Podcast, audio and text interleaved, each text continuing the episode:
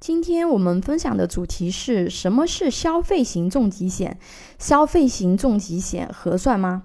很多所谓大 V 啊，经常教人家要买消费型重疾险，但是很多人消费型重疾险的概念讲的都是错的。他们把不带身故的重疾险叫做消费型重疾险，带身故保障的重疾险叫做储蓄型重疾险。我们来看看银保监课堂对于消费型保险的一个解释啊。银保监微课堂是银保监管理委员会下面的公众号。那么它的解释还是比较官方的。消费型保险呢，是指客户跟保险公司签订合同，在约定时间内，如果发生合约内约定的保险事故，保险公司按照原先约定的额度进行补偿或者给付；如果在约定时间内未发生保险事故，保险费用也就消费掉了。再通俗一点解释就是。花钱买平安啊！保险期限内平平安安，你交的保费就算消费掉了，没得返还啊！这是银保监会旗下公众号对于消费型保险的一个定义。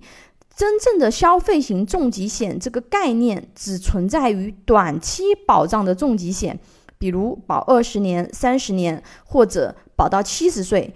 保障终身的重疾险里没有消费型保险的概念啊，因为长期险都有现金价值，消费型保险有保一年、二十年、三十年，保到七十岁等方案。有的年轻人看到一年期的重疾险保费或者短期重疾险的保费，会觉得很合算啊，价格比保障终身的便宜很多。实际上，用短期的方案真的合算吗？人活着就有患病的概率。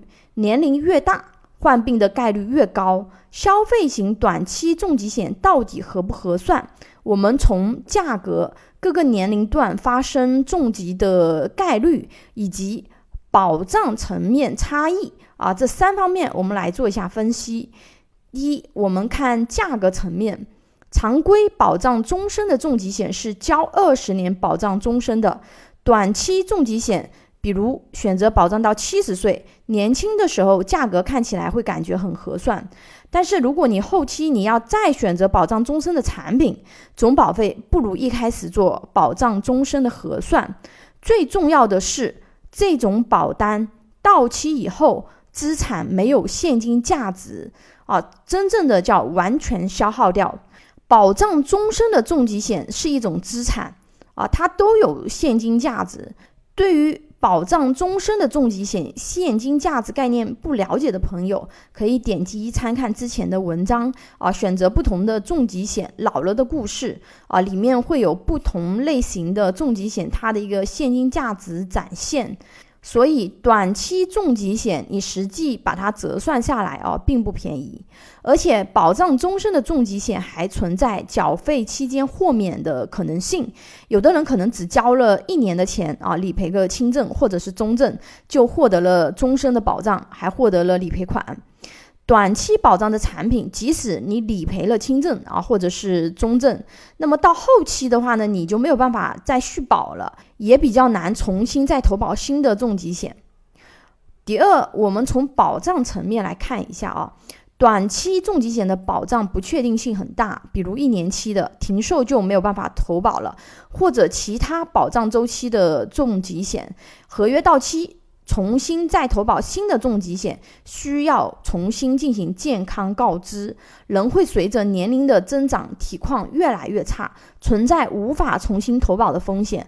而且你这时候再投保，你那个价格啊会涨很多啊，价格上也不合算了。第三，我们从概率层面。看一下我们每个年龄段出险的概率是怎么样的。以下所有计算都基于二零二零版重疾经验发生率，这是我们重疾险定价的根本。这个计算比较复杂，我们直接上结论啊，因为你这个推演过程讲起来就很枯燥了，而且这个数学公式可能有的朋友理解起来也比较的抽象。我们直接上零岁投保、三十岁投保不同年龄段的出险概率结论。建议大家一边听一边看一下文稿的这个概率啊。以男性为例，如果三十岁投保，三十岁到七十岁之间啊，罹患重疾的概率是百分之三十二点六五；七十岁至八十五岁之间罹患重疾的概率是百分之三十八点一八。我们如果把一辈子按照八十五岁来计算的话呢，一辈子罹患重疾的概率是七十点八三啊，这是从三十岁开始算的啊。如果是从零岁开始算，那是七十一点一三啊。如果说保到七十岁，那么它基本就只覆盖了百分之四十六的重疾风险，连人生一半的重疾风险都没有覆盖掉。但是保费呀，可不止保障终身的一半。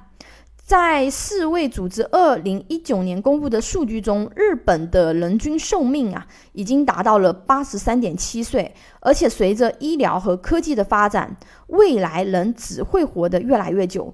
规划短期的重疾险可能会出现晚年你还好好的活着，保障没有了啊，老无所依，这是很可怕的事情啊。所以，如果不是经济情况特别紧张，不建议购买短期重疾险。越早规划保障终身的重疾险，对被保险人来说，啊，无论从价格层面还是保障层面，长期来说都是更优的选择。有家庭保障规划需求或者不知道自己该怎么选择的朋友啊，可以关注微信公众号“富贵成长记”或者私信老师咨询。